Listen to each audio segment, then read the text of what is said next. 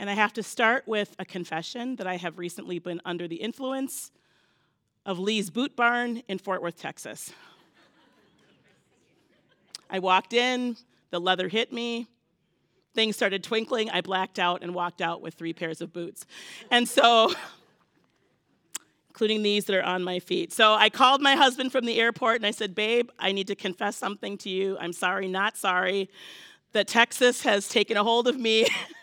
and I bought some boots, but I got the family discount. Anyone ever try to justify? But I got the family discount, and all he did was just roll his eyes and say, "Okay, I'll see you when you get home." So um, I love Texas and like to spend a, a good amount of time there, and so he forgave me. I repented, and now I stand before you, pretty excited. And Mills Fleet Farm does not have these, so there you go. I have looked. So we're continuing this journey uh, uh, called Under the Influence. And today I have been given the title talking about no to impurity and yes to sensitivity. So let me start with a question, and you don't have to raise your hand. But how many of you, if you want to nod, can you know by your own personal experience or you have seen what it means to be under the influence? Maybe it was college, maybe it was high school, maybe it was by your own choice. Maybe it was something someone gave you. Maybe it was um, something that you didn't think was going to have that big of an impact on you. Whatever it is, I think that most of us know and understand what it is to be under the influence. As a board member of Minnesota Adult and Teen Challenge, I have the privilege of regularly hearing the stories of people overcoming what it means to be under the influence. Before every board meeting, we usually have somebody who's in the long term program who comes and stands before us and shares their story of what it is to have been under the influence, but now all the more pushing those things away and now receiving the freedom that comes in Jesus Christ. It is utterly inspiring. And if you've ever had the Teen Challenge Choir here, or you have seen them, or you have heard them talk about what freedom looks like, you know that these are some warrior women and men who are standing before you as miracles of God. The reality is that is all of us, that all of us, whether it's been a substance or it's been something else, many of us have been under the influence. In all seriousness, I can tell you that I was not under the influence of a substance, but was once under the influence of a leader, a very charismatic man who would inspire people with his words, but would also condemn people if you ever got out of line with his words. It was a terrifying experience, particularly because I knew the word, had been in seminary. It doesn't take being a, simple minded person just to, to be under the influence. You can be in your right mind, in the right place, and still come up against something that influences you more than you ever thought. I'm grateful to my husband and I'm grateful to people that helped us to get out of that situation. Because I can tell you that if I was still there, I'm not quite sure where I'd be. So, whether it's substances or whether it's the persuasion of people or persons, it's easy to get consumed and overwhelmed and find yourself falling under the prey and being under the influences of people or things or substances. The reality is is that each one of us have got to guard our hearts and our minds from being under the influence because the reality is regardless of the thing that has influenced you, Satan desires more than anything that we would be under his influence, that we would be persuaded to be more like him, that we wouldn't take our faith so seriously, that we would be so consumed and so distracted by the things in our own lives that we would fall under the prey of the enemy. Cornell Law School defines under the influence as this way to be under the influence is an impairment to any degree, to any degree of an individual's ability to safely perform the activity in question. If a person is under the influence, the person has consumed something intoxicating in such a quantity, whether small or great, to cause an adverse effect on their actions, reactions, conduct, movement or mental processes or impairs their reactions to an appreciable degree. How many of you know it doesn't take drugs or alcohol for you to be under the influence to cause you to make decisions that are contrary to the gospel? Maybe it's something that comes through your screen. Maybe it's wanting so much to be successful that you work and you work and you work 60 and 70 and 80 hours a week, and then you wake up and realize you haven't been home and your kids don't know what you look like. Whatever the influential things are, all of us want to belong. All of us want to be influential people. But the reality is, if we're under the influence of more things than we are of the kingdom of God, it is easy for us to be taken away like an undertow. I remember a time that I went to visit my aunt and uncle, and they live in Texas. And we went to the Gulf of Mexico, and I had never been in the ocean before. Lake Girl, Minnesota. I didn't know anything about undertows. I didn't know anything about riptides and current.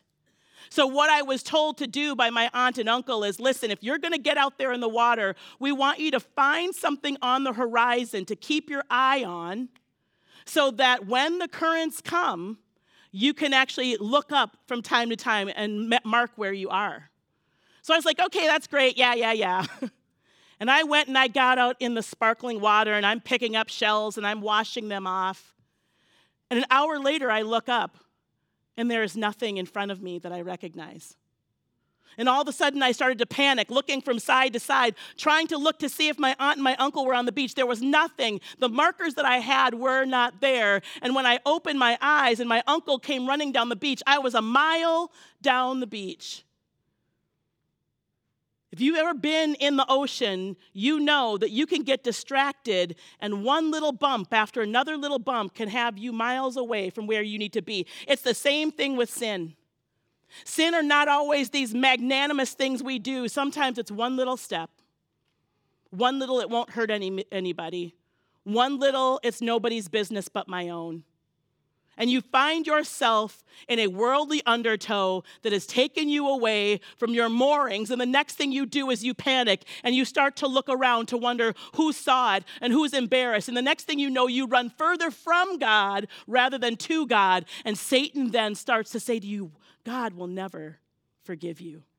That is how he works, not always in these big things that we do, but oftentimes in these smaller things that we do. That is exactly what he wants us to do.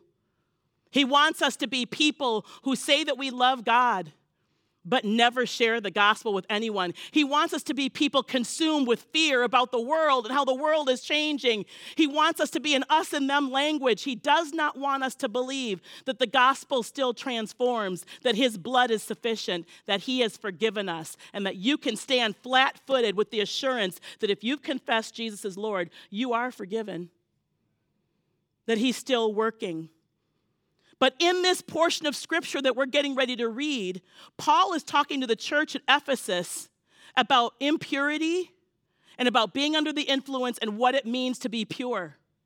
Sometimes, as Christians, we can be really clear about pointing the finger at other people who are doing the wrong things, and we forget that we can be as susceptible to the things that have lured them. In fact, many of us were. And so, with grace and kindness, we've got to be the kind of people that remember where we once were, far from God, like an undertow being dragged away, and what it now looks like for us to be in the grace of God and to share that truth with other people. So, today, as we talk about this word that I've been given, impurity, and then this word purity, I want us to think about what this looks like in our own lives. Let's turn to the scripture coming from Ephesians chapter 4, two verses 17 through 19, and then two more verses in chapter 5, verses 1 through 3. It'll be on the screen, but please go to your Bibles if you have them as well.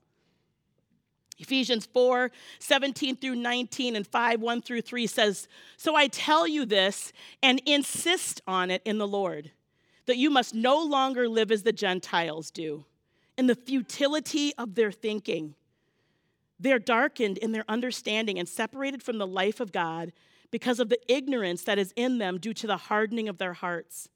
Having lost all sensitivity, they've given themselves over to sensuality so as to indulge in every kind of impurity. There's the word we're focusing on. And they are full of greed chapter 5, verse 1. Follow God's example, therefore, as dearly loved children, and walk in the way of love, just as Christ loved us and gave himself up for us as a fragrant offering and sacrifice to God. But among you there must not be even a hint of sexual immorality or any kind of impurity or greed, because these are improper for God's holy people. So, as you can see in these portions of scripture, Paul is warning them. I insist on it. You can't live as you once did as the Gentiles. The Gentiles here, as he's talking about it, are not Jews versus Gentiles. He's not talking about their pedigree, Jews versus non Jews. He's using the term Gentile to talk about those who are Christians versus those who are not. Remember, Paul is talking to the church at Ephesus, and earlier in the year, we were doing a series on Ephesians. And for those of you who were here, you may remember that one time I stood before you and I tried to describe for you what the city of Ephesus was like a primary trade route a place of incredible uh, busyness. It was like a modern day New York City. It was a place where every kind of thing that could be worshiped could be worshiped. There were temples of Artemis. There were places for running of the horses. There were smaller temples. There were places where people could come and worship all manner of things. There were libraries and places who were Epicureans who loved to philosophize about things could all be there. But the reality was they were beholden and they were bowing down to things, trying to find a sense of identity. And here was the Apostle Paul, called by God who stood in this ancient New York City kind of space. Imagine being in Times Square and preaching the gospel. So people were coming out of temples. People were realizing that these giant edifices were not filling them. They were coming out of the libraries, being tired of themselves. They were coming out of the streets, and this small man who had been saved on a road called Damascus preached the gospel, and the church of Ephesus was born a multicultural global church was born. And so, here what we see is Paul saying to this new church, this multi ethnic church, this church where people used to worship all manner of gods, he's warning them. He's saying, I am insisting on it. You can't live like you used to live. Brothers and sisters, the same word is for us today. You can't live like you used to live. You can't have one foot in the world and one foot in the church, and then you wonder why you have no spiritual power. You can't do the same things you used to do and just ask God to forgive you every time you willingly fall into something. It is either Jesus fully or it's not. You're either a churchgoer or a disciple. But this is a season where we've got to clarify to the world who we are, not just where we attend church, not just who we like and we look like. We've got to say we are brothers and sisters in Christ, full with the Spirit of God, forgiven. And we're not trying to use that against the world. We're reaching out to the world saying, Come, come. The world is getting darker and darker. I am so grateful for this church because every time I'm here, you're growing more and more. That tells me that we are tired and exhausted from trying to live in the shadows of our own lives, and we recognize the validity of having a church, a place where people aren't using our past against us, but teaching us how to be free from it. This is a good church. You got a good pastor. It's not about perfection, it's about growing. How many of you are grateful to be in a place where you can grow? A place where you can meet some family and some friends, a place where your background is not used against you, but an asset, a place where your past can become a testimony to bring somebody else in because they can say, Man, if God did it for you, maybe He'll do it for me. The reality is, he's saying to the Gentiles, he's saying to the, the saved people, you can't live as you used to do because he's saying, here's what has happened to them. These Gentiles, these individuals, who, who are identified now as impure, they've made a decision. They've made a decision to live the way they want to live and do what they want to do. They are the ones that are mocking the Christians. They're ones that are saying you're dumb for believing in the things of God. But more than that, I want to show you through that portion of scripture an equation of how Paul got to this point of calling them impure. Be clear Paul is not using this word impure um, easily. He's not just marking people and calling people impure. He's saying this is a decided decision that they've made, and it is heartbreaking. But more than that, he's saying you can go right back there if you're not careful. So let's take a look at this. But first, let's say, let's look at what spiritual purity is. If Paul is talking to us and warning us through the book of Ephesians what impurity looks like, what does purity look like? What's our goal? What, what does it look like to be a Christian who's walking in purity? GotQuestions.org says purity is freedom from anything that contaminates.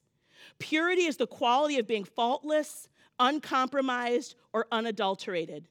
Pure water is free from any other substances. Pure gold has been refined to such a degree that all dross, right, all other kinds of metals, all other kind of things that are initially mixed in have been burned out by a high degree of heat. And a pure life, which is what you and I are after, is one in which sin no longer determines the choices that we make. Hallelujah. Does anybody else want to be there? I want to be so free from sin that it doesn't determine the choices that I make. That if I sin, I've, I've stumbled into it, but I pop up and I say, Lord, forgive me. There's a difference between willful sinning and sinning because you didn't see something coming or you're still growing in your faith in God. There's a difference there. But I want to be one who has a life in which sin doesn't get to determine what I do, nor does my sin, past, present, or future, determine my identity. Some of us have been so caught, some of you in here are still so caught up by the things that you've done. You sit in here week after week and you're still not free. Because you've got to believe for yourself that the blood is sufficient. That when Jesus died on that cross, it was for you. That when you confessed, whatever you confessed before the Lord, it was sufficient. Now, the enemy will cause you to feel like it's not. He loves to work in the undertow. He loves to work by bringing you far away from God. And then he loves to whisper in your ear and say, Remember when? Remember what you did? Remember all the people that were last? Remember when?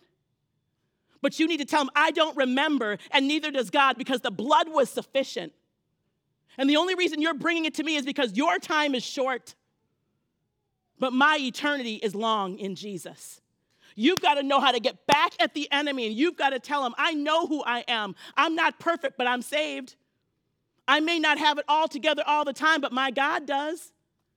I may struggle sometimes, but I am grateful for what God is doing in me. So it means then that we have got to be people who are constantly pursuing the things of God, not one foot in the world and one foot in the church. Not patty caking it, not playing games, not going back to our old escapades. We've got to choose who we're going to be. And the Word of God tells us this choose you this day who you're going to serve. As for me and my house, we are going to serve the Lord and decide what that looks like. So, purity for us means we've got to live in a way that we are not moved by sin. Instead, we are constantly keeping sin and the enemy under our feet. So, how did these Gentiles in Ephesians 4 get to this place of being impure? Well, here's the equation. If we're going to look at it based on what was given to us in Ephesians chapter 4, in those first verses, 17 through 19, Paul says that their thoughts were futile. It means they were ruminating and thinking about things that had no earthly good. They started to think about and constantly process the negative. They constantly were with other people where they would think constantly about all that was wrong, and their thoughts became futile. And not only were their thoughts futile, add to that, their understanding became darkened because they were ignorant they started to become so, their, their thoughts became like a cloud that descended, and their thoughts were darkened. It means they became debased. Their minds were like what the thoughts of Satan were, and they started to become ignorant. That means anything that was the that sounded like God became ignorant. And I'm seeing that in the culture today. You talk about Jesus, and people are like, that's dumb. Christianity isn't real. The Bible was written by a bunch of men. That's not really true stuff. Listen, this is why we've got to study to show ourselves approved. It's why I needed to take on apologetics to learn how to defend the faith. Because the reality is, there are people who are coming hard against the gospel, and if you don't know how to defend it, you'll never try to offer it. You need to know how to stand up in the face of people, know the difference between people who are just trying to bait you and get in a fight, and people who are really curious and are saying, Help me understand this gospel. Why Jesus? Why not other religions? There are clear answers to that, but we've got to be people who are hungry enough that we're willing to do that work. So their thoughts were futile, then they became ignorant, and now they're callous. It means their hearts have become like stone, like a callus that you've ever had on your foot when you've got to shave it off. Their hearts have become like that. So hard, so impenetrable that anything that would be common sense to them, they are no longer receiving. Their hearts are now hard, their minds are now darkened.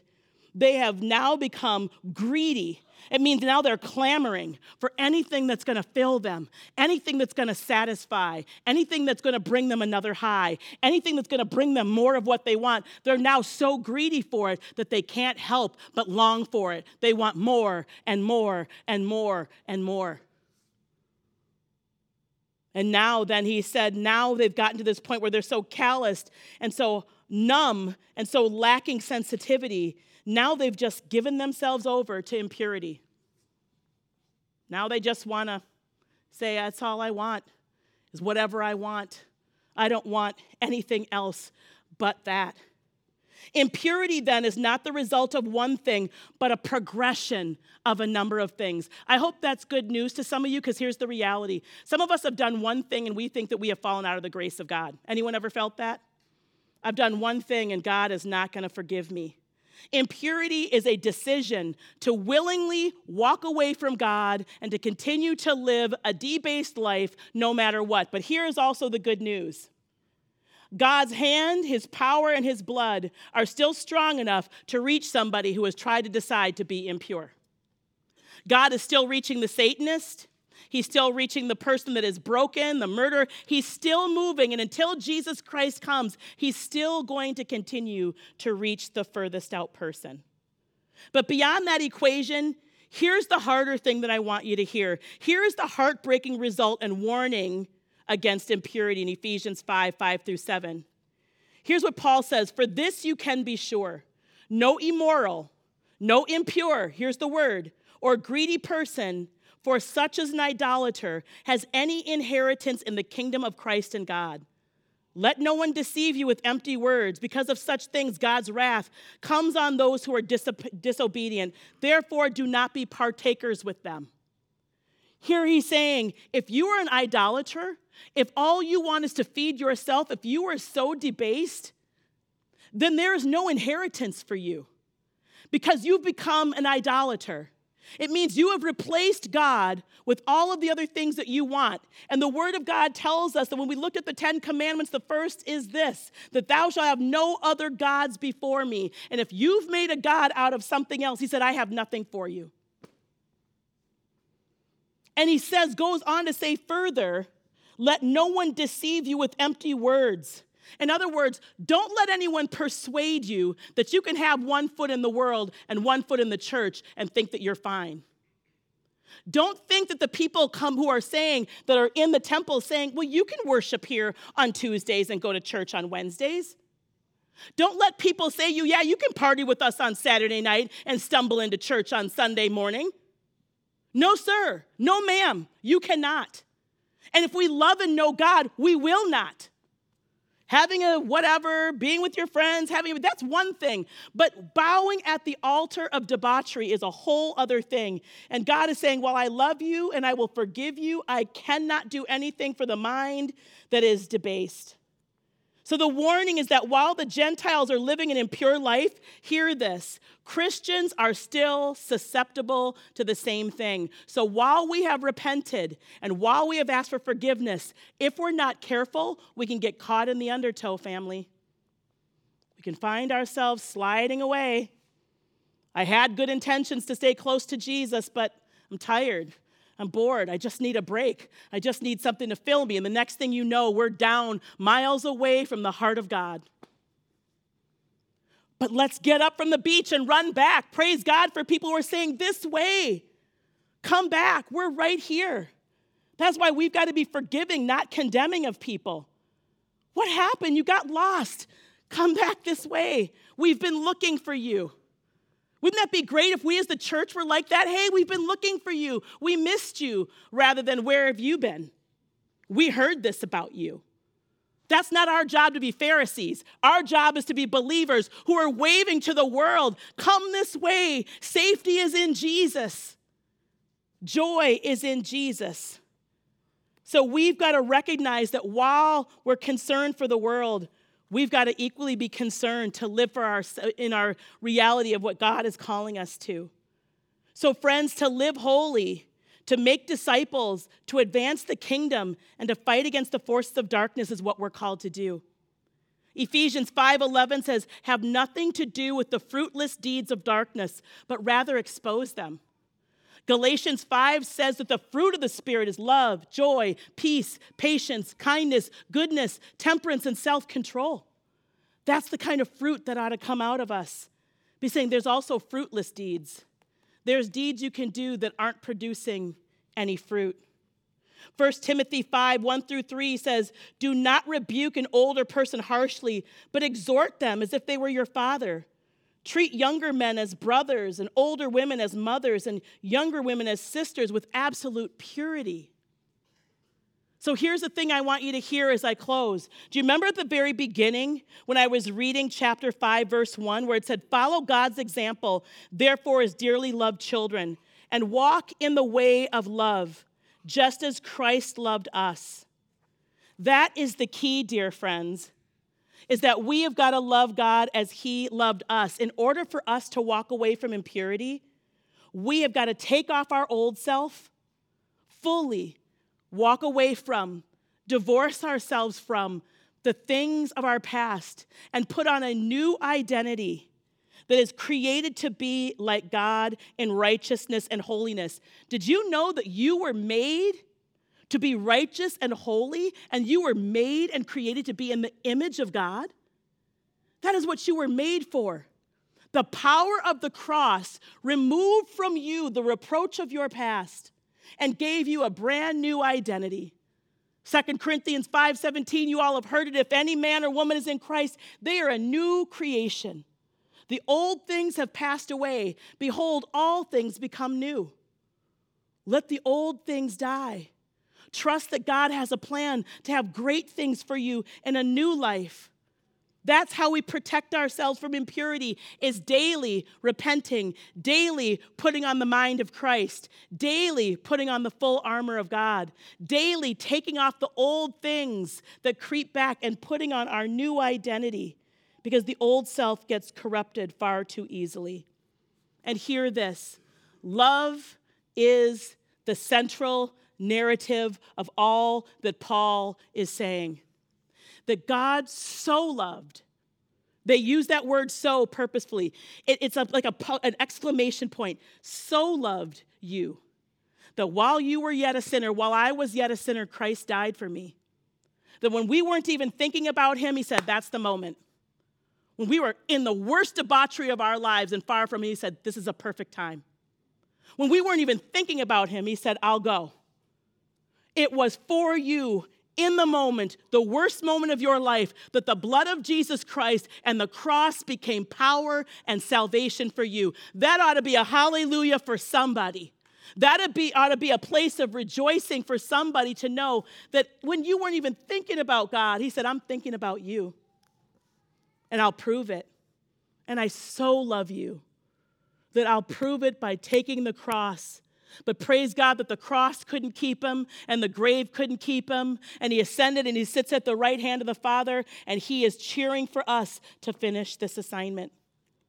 So, love was the key, friends. Love was the motive. He loved us so much that he's warning us against impurity. He's warning us against comforts. He's warning us against everything that's shiny and sparkly. He's warning us to be aware of how Satan tries to whisper in our ear and give us permission to have one foot in the world and one foot in the church. Satan wants us to be spiritually impotent. He doesn't care if we come to church, he cares if we believe the truth. He doesn't care if you sit in that seat. He cares if you believe the word of God and actually dare to live it. He doesn't care if you know the Our Father. He cares that you actually want to live it out. He doesn't care whether or not you've confessed sin if you won't tell somebody else the truth of it because you fear going out there and sharing the gospel. You are more powerful, more anointed, more holy, more filled, more saved than you would give yourself credit for. And if the church of Jesus Christ in the world actually stepped into that reality, how might the world around us change? Anyone want to see revival in Delano? Anyone want to take back our high schools? Anyone want to see a place where our kids can go and pray and be safe? Anyone want to see the power of God move? It's not going to happen by looking around for everyone else to do it. It starts by the brave and the willing to step forward and say, Here I am, Lord. I'll go. With all my brokenness and all of my what ifs, I'll still go. I'll still be a conduit. Love came down and rescued us, y'all. Love came down and proved itself. Love came down and founded a church. Love came down and created a family, believers in Jesus Christ. And now that love has got to operate in and through us and go into a world that is so desperate, so hungry, so lost that they just want a taste of what it is that you have tasted. The Bible said, Taste and see that the Lord is good. Maybe some of you are in this place today and you're like, I know what you're saying is true in my heart and in my mind but I've experienced so much pain or I feel so far gone from God that, that I don't know if I can do it. I want you to know that the blood still works, He still forgives, He still cleanses. You don't have to be a person that resigns yourself to impurity. You don't have to operate in fear. Your past doesn't get to control you. Your present circumstances don't get to control you what, might happen in the future doesn't need to scare you. We're in this together. The Word of God is powerful. And I want us to trust. Lock eyes with me. I want you to trust that this Word is good and that there is goodness in you and that God's not done.